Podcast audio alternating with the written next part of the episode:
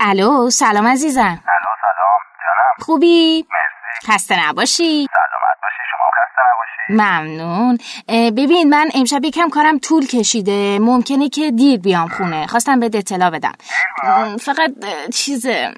اگه شد واسه شام یه چیزی درست کن دیگه. باشه. دست درد نکنه. مرسی. درست کنم؟ آره دیگه درست کن دیگه. حالا چیزی نمیشه که یه شب تو شام درست کنی. کجایی مگه؟ چی دیر میای؟ میگم کارم امشب طول کشیده. نتونستم پروژه رو تموم کنم. باید بیشتر بمونم. فردا باید تحویلش بدم. مثلا نمی‌دونم که چقدرش مونده که. حالا باید برم ببینم که چه جوریه دیگه. اگه سرعتم خوب باشه زودتر تمام میشه. اگرم طول بکشه که دیگه طول کشیده دیگه. خواستم فقط اطلاع بدم. نگران نشو دیگه. خیلی خوب باشه. مراقب خودت باش. گوشیتو فقط جواب بدی یا یه وقتی شاید کار داشته باشه ببین من ممکنه جلسم خیلی طولانی بشه آخه. با بچه ها باید رو پروژه کار کنیم. خب ممکنه حواسم به گوشیم نباشه. و در کل حو... سعی می‌کنم که پیشم باشه دیگه. ببین شارژم هم باشه، فکر کنم باشه. کمه. داره تموم میشه. می‌زنم به شارژ دوباره شاید بتونستم زنگ بزنم. الو الو. صدامو داری الو. الو چرا انقدر دیر کرد پس. گفتم زود بیا. دستگاه مشترک مورد نظر. خاموش گوشیشم که خاموشه. بعدا تماس بگیرید. این دختره میگم آ انقدر رو خط اعصاب من نرو. کارم طول کشیده. هنوز کدوم گوریه دستگاه مشترک مورد نظر بازم خاموشه. ای بابا! من چه غلطی بکنم؟ چیکار کنم خب؟ صد بار بهش گفتم خوشم نمیاد تا این وقت شب بیرون باشی. من به کی زنگ بزنم؟ شماره همکاراشم ندارم. لا اله الا الله. یه بار دیگه بگیرم مشترک ای بابا خاموشه خاموشه خاموشه. بگه بیا دیگه. اه، بیداری که. به به. پارسال دوست امسال آشنا. خانم خانوما تشریف آوردیم بالاخره. وای دم خستگی میمیرم. خیلی خسته شدم. خسته ای؟ بایدم خسته باشی. تا حالا کجا بودی؟ زنگ زدم گفتم کجا بود زنگ زدی گفتی دیر میام. الان نگاه کن ساعت تو ساعت چنده؟ گفتم که خیلی ممکنه طول ساعت بکشه. یک و نیم شبه من نمی‌فهمم. این همه زنگ زدم توضیح دادم. بعدم بهت بهت گفتم ممکنه دیر ببین برسم. تو می‌دونی خط قرمزای منو می‌دونی. می‌دونی که من اعصابم خورد میشه تا دیر وقت بیرون باشی. تو کل گوشیتم سال خاموش ممکنه باشه. یه شب طول بکشه. همون یه شب. من خوشم نمیاد. گوشیت چرا خاموش بود؟ بابا گوشیم شارژش تموم شد و من فکر کردم شارژرم گذاشتم تو کیف لپتاپم. رفتم دیدم نه برش نداشتم. برو ببین تو پریز اتاق خوابه. ای بابا بعدم اصلا دلیلی نداره تو الان اینجوری سر من چرا دلیلی. نداره؟ چرا. دلیلی نداره؟ اون صاحب بی صاحب شرکت شما تازه طلاق نگرفته. درست تا صحبت این کن. وقت شب من می‌خوام حتما هم ایشون شما رو رسونده. مثل اون دفعه قبل که فکر کردی من نمی‌فهمم. بهتر از این بود که با اسنپ بیام هزار و یک اتفاق چرا بهتر بود؟ بی پولی گدایی چی؟ من از اون آدم خوشم نمیاد. اصلا تو اونجا کار کنی. حالا من به اجازه دادم اونجا کار کنی. چرا. همینه همینه. آقا. جان تو تا دیر وقت موندی. به من نشون بده. کارتو نشون بده ببینم. واقعا واسه این طرز فکرت متاسفم.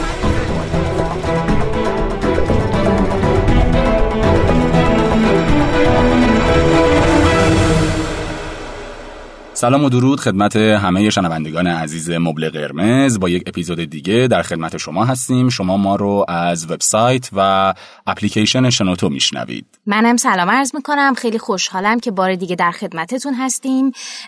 این بار یه مهمون خیلی ویژه داریم. از الیاس می‌خوام که معرفیشون کنم و خیلی خوشحالیم که در خدمتشون هستیم. بله کارشناس امروز و این اپیزود برنامهمون سرکار خانم هانیه جعفری هستند و در رابطه با کنترل خشم برامون صحبت می‌کنن. خانم جعفری خیلی خوش اومدین. ممنون از اینکه دعوت ما رو پذیرفتین. بفرمایید. سلام. خیلی ممنونم از دعوتتون. در واقع امروز قراره با یک موضوعی که بسیار مرتبط هستش با سلامت روان براتون صحبت کنم که مدیریت خشم هست و اینکه در واقع چه اتفاقی در ما میفته تا هیجانی به اسم خشم در ما بالا بیاد. خب خانم جعفری قبلش می‌خواین یه معرفی از خودتون هم داشته باشین که هم ما بیشتر و هم شنونده باتون آشنا بشن. بله. آه، بله همطور که شما گفتین هانیه جعفری هستم روانشناس بالینی و درمانگر خانواده. بسیار عالی. بفرمایید در. رابطه با خشم. در ابتدا لازم هستش که یک تعریفی از خشم داشته باشیم. چون می‌خوایم مدیریت خشم رو توضیح بدیم. اینکه بدونیم خود خشم چی هستش و چه جوری کار می‌کنه در واقع در ابتدا بسیار لازمه. در واقع خشم یکی از پایه‌ای ترین و اساسی ترین هیجانات بشر هستش. و می‌تونیم بگیم یک پاسخ طبیعی هستش. به این دقت کنین پاسخ طبیعی. وقتی که یک فردی مورد حمله مورد اهانت توهین قرار می‌گیره یا احساس ناامنی می‌کنه احساس نادیده گرفته شدن می‌کنه در تمام این مواقع یک هیجانی به اسم هیجان خشم درش ایجاد میشه. که خب باز گفتم هیجان بسیار طبیعی هستش. یعنی اگر از دیدگاه تکوینی هم بخوایم به خشم نگاه بکنیم جزو سه هیجان اصلی منفی یعنی خشم ترس و غم هستش. و در واقع برای بشر در واقع در سالهای قدیم حالت نجات داشته. حالا اگر که در واقع خشم موقعی بالا می اومده که تهدیدی صورت می گرفته حالا به هر شکلی موقع شکار حمله حیوانات این خشم حالت نجات داشته برای انسان و در واقع یک پاسخ بسیار طبیعی هستش. درست. و در واقع لازمه که بدونیم خشم چجوری کار می‌کنه. ببینید اینی که ما آگاه باشیم از لحظه ای که در واقع ما حالت خونسا داریم از لحاظ هیجانی درست. تا اون موقعی که یک هیجانی بر ما غالب میشه در ما چه اتفاقی میفته و چه مراحلی طی میشه تا ما یک هیجانی رو به صورت یک هیجان غالب تجربه بکنیم خیلی مهم هستش. یعنی در واقع خود این آگاهی باعث میشه بتونیم بهتر مدیریتش بکنیم. به خاطر همین من گفتم در واقع یک توضیحی اینجا هرچند مختصر بدم که در واقع ببینیم چه مراحلی در ما طی میشه. به طور کلی می‌تونیم بگیم که بشر هر لحظه در حال مشاهده رویدادها وقایع و اتفاقات دور برش هستش. و چیکار می‌کنه این وقایع اتفاقات رو؟ در هر لحظه اینها رو داره سبک و سنگین می‌کنه تعبیر و تفسیر می‌کنه و در نهایت یک معنایی به این واقعیت به این موقعیت و به این شرایط میده. به این دقت کنه ببینه هر فردی یک معنایی به واقعیت میده. پس ما چیزی به نام واقعیت مطلق نداریم. به تعداد آدمهایی که در روی زمین وجود دارن ما می‌تونیم بگیم واقعیت های متفاوتی وجود داره. چون هر کسی یک جوری دنیا رو می‌بینه و ادراکش دیدگاهش نسبت به دنیا و حوادث اطرافش در واقع متفاوت هستش. این هستش که ما می‌تونیم بگیم که خب من واقعیت رو اینجوری می‌بینم ولی طرف دیگه اصلا ممکنه کاملا متضاد با اون چیزی که من دیدم واقعیت رو برداشت بکنه. حالا ببینیم چه اتفاقی میفته من می‌خوام به یک موقعیتی معنا بدم. درسته. فکر می‌کنیم که ما در یک موقعیت قرار گرفتیم که این موقعیت برای ما بار هیجانی داره. در واقع خونسا نیستش. این هم تو پرانتز بگم که ما شاید گاهی احساس بکنیم یه سری موقعیت های خونسا هستن ولی در واقع خونسا نیستن. ممکن هستش در ما های بسیار لطیف و با شدت خیلی کمی رو ایجاد کنن که خب ما در مقایسه با های شدیدی که تجربه کردیم موقعیت رو خونسا ارزیابی می‌کنیم. ولی حالا فکر بکنیم که در یک موقعیت قرار گرفتیم که بار هیجانی بسیار شدید هستش. در اینجا چه اتفاقی میافته؟ ما یک قسمتی در مغز داریم به اسم هیپوکمپس. که در واقع این حافظه هیجانی ما رو تشکیل میده. وقتی ما در یک موقعیتی قرار گرفتیم میایم این موقعیت رو در واقع هیپوکمپس کاری که می‌کنه موقعیت فعلی رو با موقعیت های مشابهی که قبلا ما تجربه کردیم یا شخصا تجربه کردیم یا در تجربه دیگران شریک بودیم. به طور مثال من تجربه اینو داشتم که بارها کودک من به من توهین کرده و یا این تجربه رو در دوستانم دیدم. فرقی نمی‌کنه. این در هیپوکمپس جا می‌گیره. میاد موقعیت رو هیپوکمپس موقعیت فعلی رو با موقعیت های مشابه قبلی مقایسه می‌کنه. از این مقایسه به این نتیجه می‌رسه که خب این چون مشابه با موقعیت های قبلی هست پس توی یک کتگوری یا توی یک گروه قرار می‌گیره. حالا فعالیت یه بخش دیگه ای از مغز به اسم آمیگدالا شروع میشه که خب حالا هم هیپوکمپس هم آمیگدالا هر جفتش در قسمت لیمبیک مغز قرار دارن. فعالیت شروع میشه. کارش چیه؟ پردازش هیجانی. این فرد در موقعیت های مشابه هیجان خشمش بالا می اومده این موقعیت هم مشابه موقعیت های قبله. پس هیجان خشم در فرد ایجاد میشه. حالا ببینیم باید دقت بکنیم. هیجان خشم همینطور که چند بار من اشاره کردم هیجان غالب فرد هستش. و ما می‌تونیم بگیم که هر هیجانی حالا امروز ما داریم در مورد خشم صحبت می‌کنیم می‌تونه مثل یک چتر عمل بکنه. اون چیزی که دیده میشه خود چتره هیجان خشم در فرد. ولی در زیر اون یه عالم احساسات و نیازهای برآورده نشده وجود داره. وقتی من احساس خشم می‌کنم در زیر اون ممکنه احساس ترس از ترد شدن باشه. غم از نادیده گرفته شدن باشه. ممکنه احساس ناامنی باشه. نیازی که من دارم به اینکه دوست داشته بشم ولی دوست داشته نشدم وجود داشته باشه. اما اون چیزی که نشون داده میشه هیجان خشم هستش. این رو خیلی باید دقت بکنیم. به خاطر اینکه حالا در قسمت جلوتر که توضیح میدم چجوری می‌خوایم خشم رو مدیریت بکنیم یعنی در واقع تکنیک های مدیریت خشم رو بگیم این هستش که باید آگاه باشیم. از آنچه در زیر خشم ما داره اتفاق میافته. این آگاهی در سطح بسیار بالا کمک می‌کنه به مدیریت خشممون. در نهایت این اتفاقات که میفته ما تبدیل معنا اون معنایی که به موقعیت دادیم به هیجان داریم. به هیجان تبدیل میشه و هیجان هستش که در این لحظه به رفتار تبدیل میشه. حالا خود این رفتار می‌تونه به شکلهای مختلفی خودش رو نشون بده. یعنی هر فردی باز دارم میگم. با توجه به بافت فرهنگی، شخصیتی، خانوادگی و اجتماعی که داره با تمام تفاوتهایی که داره در واقع یک شکلی از ابراز خشم رو نشون میده. که ما می‌تونیم به طور کلی در چهار طبقه قرارشون بدیم.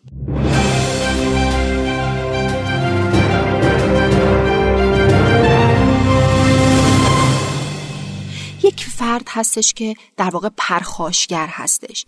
در مورد پرخاشگر فرد در واقع میاد خشم خودش رو به بیرون از خودش و به دیگران به طور مستقیم دقت کنین به طور مستقیم نشون میده. من خشم دارم از فکر کنه همسرم از کودکم از رئیسم همکارم هر کس دیگه ای شروع می‌کنم به فهاشی داد و بیداد حتی کتک کاری پرت کردن چیزی. این خشم به طور مستقیم معطوف به دیگران هستش. این فرد رو بهش میگن پرخاشگر. یک حالت دیگه ای هستش که بهش میگن منفعل پرخاشگر. فرد پرخاش می‌کنه به دیگران هم پرخاش می‌کنه اما به طور غیر مستقیم. چجوری هستش؟ من از همکارم خیلی عصبانی هستم. حالا یک حادثه اتفاق افتاده بین ما و من خیلی ازش عصبانی هستم. چی کار می‌کنم؟ میام در واقع پشت سرش بدگویی می‌کنم. علیهش کارشکنی می‌کنم. حالا به اصطلاح امروزی که میگن زیرابشو می‌زنم. این خشم من متوجه اون آدمه ولی به شکل غیر مستقیم. این فرد منفعل پرخاشگر هستش. دسته دیگه در واقع افرادی هستن که منفعلن. یعنی خشمشون معطوف به خودشون هستش. یعنی هرگاه خشمگین میشه به دیگران نه اهانتی صورت می‌گیره چه به صورت غیر مستقیم چه به صورت غیر در واقع مستقیم چه به صورت غیر مستقیم. در واقع تمام خشم میریزه داخل فرد. خودش رو سرزنش می‌کنه به خودش توهین می‌کنه. فقط و فقط خودش, رو مقصر. بله. خودش رو مقصر می‌دونه به خاطر اتفاقاتی که افتاده و در نهایت یه جور انگار گوشگیر میشه منزوی میشه ایزوله میشه از محیط اطرافش. هر سه موردی که گفتم فرد پرخاشگر، منفعل پرخاشگر و فرد منفعل هر سه تا کارکرد خشمشون مخربه. یعنی ابراز خشم به شکل مخرب صورت گرفته. اما مورد آخر که در واقع فرد بهش میگن افراد جرأتمند. خشم رو ابراز می‌کنن ولی به شکل بسیار سازنده که در واقع این رو من در قسمت تکنیک های مدیریت خشم به طور کامل براتون توضیح میدم. خیلی هم عالی ممنونم. خواهش می‌کنم.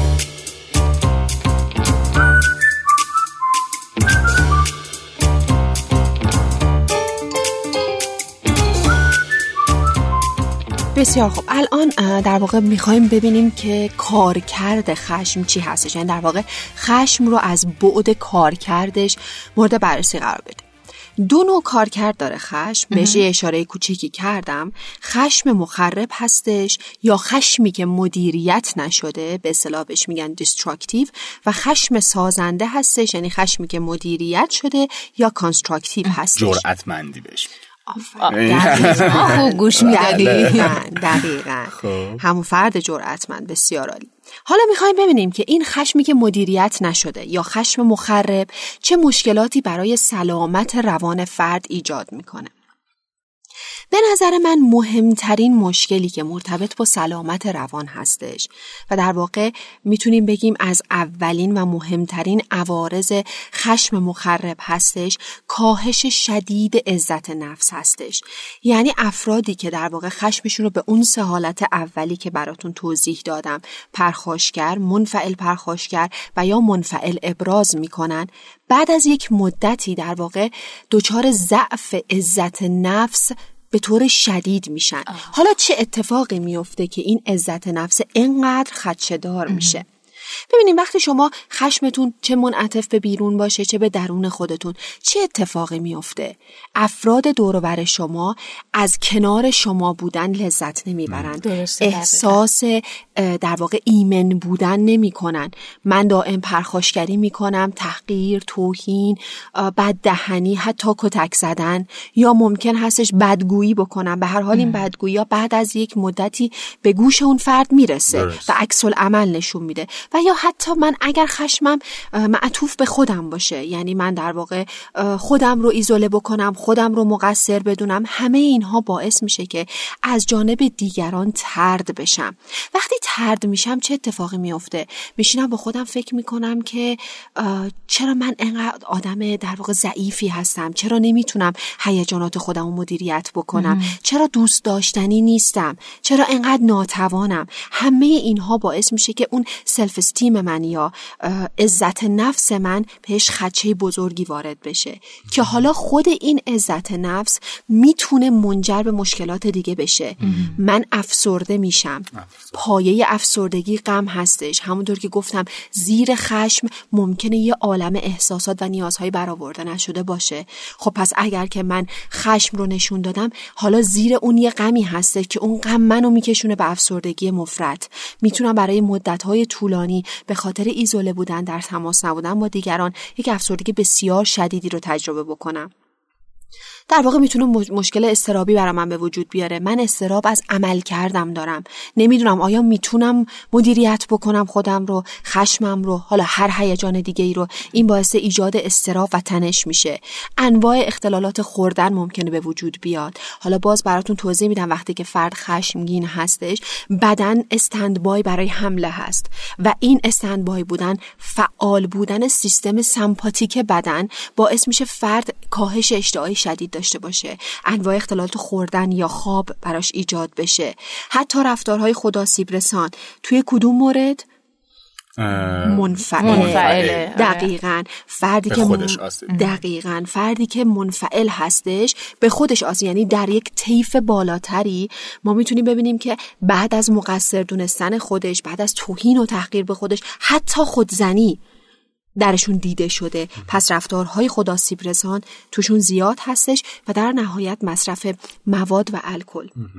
که این مصرف مواد و الکل در ابتدا سازنده هستش یعنی خب فرد می‌تونه مدیریت بکنه وقتی مصرف الکل و مواد می‌کنه اما بعد از یک مدتی اون اثر وارونگی خودش رو نشون میده. یعنی مصرف مواد و الکل فرد رو بیشتر آجیته می‌کنه. یعنی انقدر آشفتش می‌کنه که در واقع اگر مدیریت خشمی هم قبل از مصرف مواد و الکل داشته الان به اون توانایی هم نمی‌تونه حتی برسه. اینها خب مشکلات سلامت روانی هستش که خشم وجود میاره و در واقع مهمتر از اون مشکلات سلامت جسمی. ببینین ذهن و جسم با هم دائم در تماس هستن. یعنی ذهن بر جسم و جسم بر ذهن اثر می‌ذاره و از هم اثر میپذیرن مثل یک چرخه. خشم بر هر دوتاش تاثیر می‌ذاره. گفتیم وقتی فرد دائم در حالت خشمگینی باشه که نتونه کنترلش بکنه سیستم عصبیش فعاله. به طبع اون سیستم سمپاتیکش فعال هستش. بعد خب وقتی سیستم سمپاتیک فعال باشه ما rate کورتیزول و آدرنالین رو می‌بینیم در فرد بالا هستش که خود اینا باعث میشه ضربان قلبش. در واقع rate تنفسش اینا میره بالا فشار خون میره بالا قند خون میره بالا. به خاطر اینکه وقتی من بدنم آماده حمله هستش ارگانهای بدن من احتیاج داره که قند و اکسیژن زیادی رو دریافت کنه. پس قلب تندتر می‌زنه قند خون بالاتر میره فشار خون بالاتر میره و در واقع می‌تونه مشکلات بسیار زیادی مثل انواع سکته های قلبی مغزی گرفتگی عروق سردردهای مزمن دردهای شکمی مزمن ما منبع نامشخص در فرد به وجود حالا. اینایی که شما میفرمایین آثار مخربیه که حالا اون خشم مخرب بر انسان می‌ذاره خیلی وقتا ما میشنویم میگن که حتما باید طرف خشمگین بشه داد بزنه خودشو بریزه بیرون آره. وگرنه مریض میشه برون ریزی کنه آره. آره خب ببینین ما اینی که بگیم خشم حتما باید ابراز بشه. خب این یه باور هستش که خب در عامه وجود داره که میگن خشم باید حتما ابراز بشه تخلیه بشه وگرنه ممکنه منجر به یک سری بیماری هایی بشه. ببینین ابراز خشم مشکل نداره. اینی که من چجوری خشم رو ببین چگونگی ابراز خشم مهم هست. ما به هیچ عنوان نمیگیم خشم اصلا بالا نیاد نه. گفتیم یک هیجان طبیعی و بسیار پایه‌ایه. پس ما نمی‌تونیم منکرش باشیم. اصلا خاصیت بقا برای بشر داره. پس اون چیزی که اینجا مطرح هستش اینه که ما چجوری خشم رو ابراز بکنیم. و این باور غلط که در واقع خشم باید به هر شکلی ابراز بشه.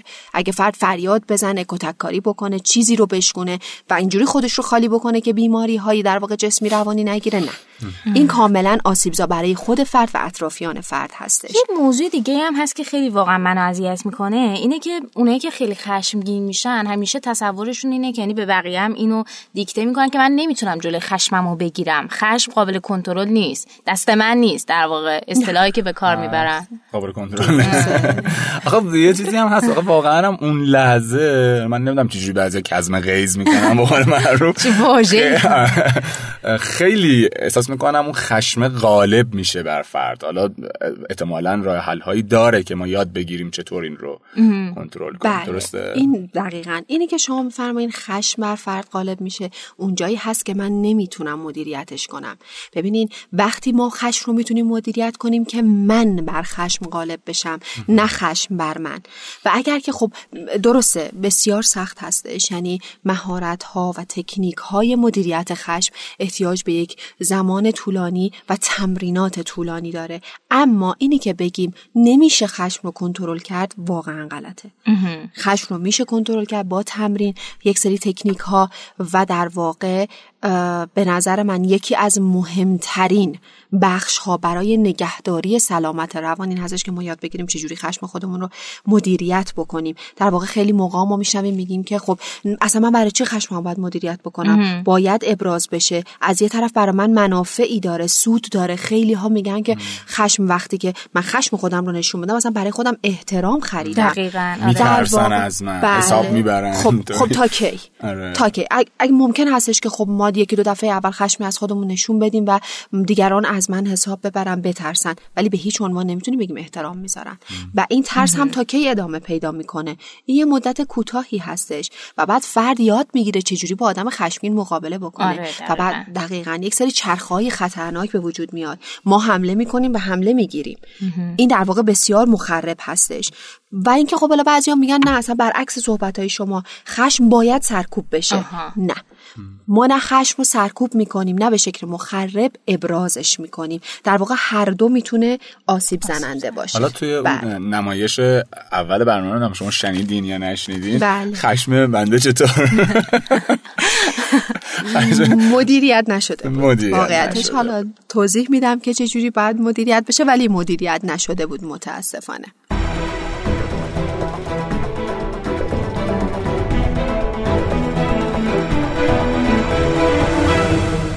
واقع می‌خوایم حالا بعد از این صحبت که کردیم راجع به خشم برسیم به مبحث مدیریت خشم. اینکه خب خشم چجوری می‌تونه به شکل سازنده ابراز بشه. گفتیم چجوری هستش؟ فرد جرأتمند جرأت، بله. بله. می‌تونه به شکل سازنده خشم خودش رو ابراز, ابراز کنه. کنه چه خوب اینو یاد بگیریم. بله جرأتمندانه. در واقع مهمترین قدمی که برای مدیریت خشم ما باید برداریم این هستش که خودشناسی داشته باشیم.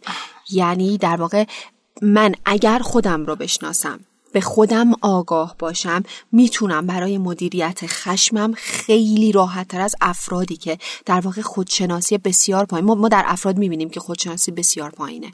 خیلی زیاد هستش. خودشناسی اگر من داشته باشم می‌تونم در واقع به مدیریت خشمم یا هر هیجان دیگه ایم کمک بکنم.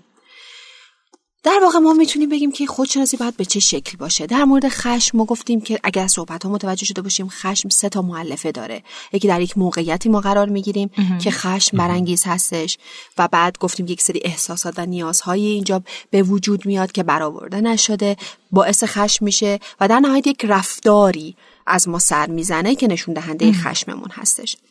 اگر من خودشناس باشم می‌تونم بفهمم چه محرک هایی من رو خشمگین می‌کنه. گفتیم این در واقع موقعیت ها در هیپوکامپس کدگذاری میشه. خب از من می‌تونم بفهمم که در چه موقعیت هایی من خشمگین میشم. قبلا تجربه خشمگین در این موقعیت دارم. پس این موقعیت ها برا من مثل یک تریگر هستن. یه در واقع شرایطی هستن که می‌تونن خشم رو در من بالا بیارن. حالا هر کسی به در واقع شرایطی که ممکنه. در واقع همسر شب دیر بیاد خونه بله. بله. خشمگین بشه یکی مورد توهین قرار بگیره یا به هر شکل دیگه ای بعد من ببینم که خب توی این موقعیت ها چه حالت های بدنی من دارم. ببینیم حالت های بدنی با ما صحبت می‌کنه. به من میگه که من دارم خشمگین میشم. احساس می‌کنم فشار خونم رفته بالا. ضربان قلبم زیاد شده. احساس گرما می‌کنم. احساس درد می‌کنم. اینها همه می‌تونه به ما بگه که من دارم عصبانی میشم. پس من باید خودم رو بدنم رو شرایطم رو بشناسم. و بعد بگم خب حالا که من الان که دارم عصبانی میشم چه افکاری به سر من میاد؟ ببینی افکار خیلی مهمه. در واقع می‌تونم بگم مثل یک سوخت میمونه که خشم ما رو تغذیه می‌کنه. وقتی که من افکار منفی از دیر آمدن همسرم دارم اینکه خب الان داره حتما به من خیانت می‌کنه. معلوم نیست شام بیرون با کی هستش. اصلا من رو آدم حساب نکرده که تا این موقع شب نمیاد خونه. ببینین افکار چقدر می‌تونه به خشم شما دامن بزنه. پس بعد افکارم رو بشناسم. چون ببینی یک جا می‌بینیم افکار خشم رو می‌بره بالا خشم میره بالا. خود خشم افکار منفی رو تقویت می‌کنه. در واقع رابطه علت و معلولی ندارن. یک چرخه ای هستش که به دور هم میچرخن و همدیگر رو تغذیه می‌کنن. اینها رو باید بشناسیم. و من ببینم چه نیازی اون زیر هستش. شاید من دوست داشتم همسرم در حین کارش یاد من بیفته و یه تماسی با من بگیره. شاید نیاز این که من دیده نشدم در من وجود داشته. این نیاز در من من دوست داشتم دیده بشم. این نیاز برآورده نشد منو خشمگین کرده. پس من باید نیازهای زیر در واقع اون خشمم رو بشناسم. و بعد در نهایت ببینم خب من با این خشمم چه رفتاری انجام میدم؟ اگر عصبانی میشم فحاشی می‌کنم توهین می‌کنم تحقیر می‌کنم این رفتار من چه عواقبی رو در پی داره؟ خب در مورد مثال شما خب موقعیت این بودش که همسر زنگ می‌زنه و میگه من دیر به خونه میام. ایشون خبر داده. حالا اینکه در این نتونستن موبایلشون جواب بدن موبایل بنا به دلایلی که حالا از طرف ایشون هم کاملا منطقی هستش خاموش شده.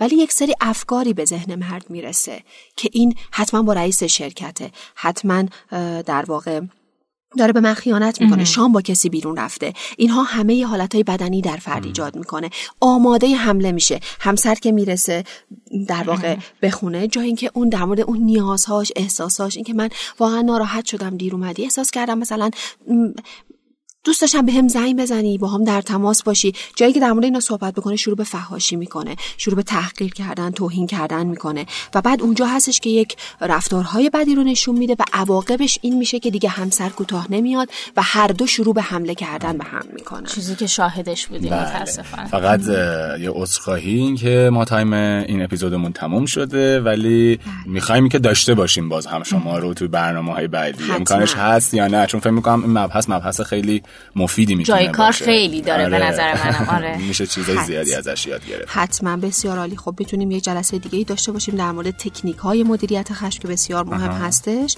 با هم دیگه صحبت بکنیم. من یاد بگیریم چطور خشم خودمون رو کنترل کنترل کنیم. به هر حال مرسی از اینکه دعوت ما رو پذیرفتید.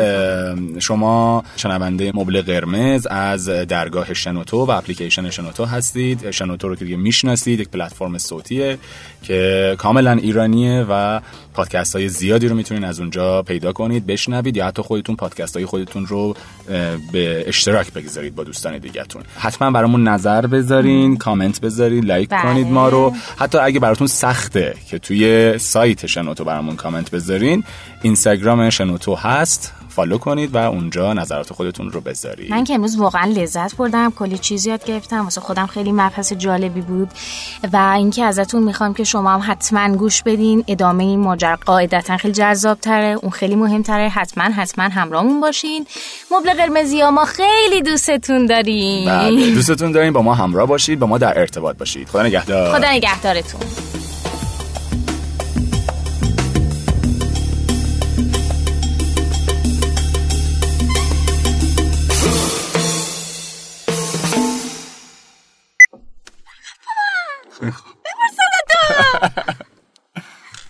یعنی دوباره بعد بگیریم خوبه زنگ دادم این همه توضیح دادم الان داری اینجوری با من رفتار می‌کنی عوض اینکه میگی آها، خسته نباشی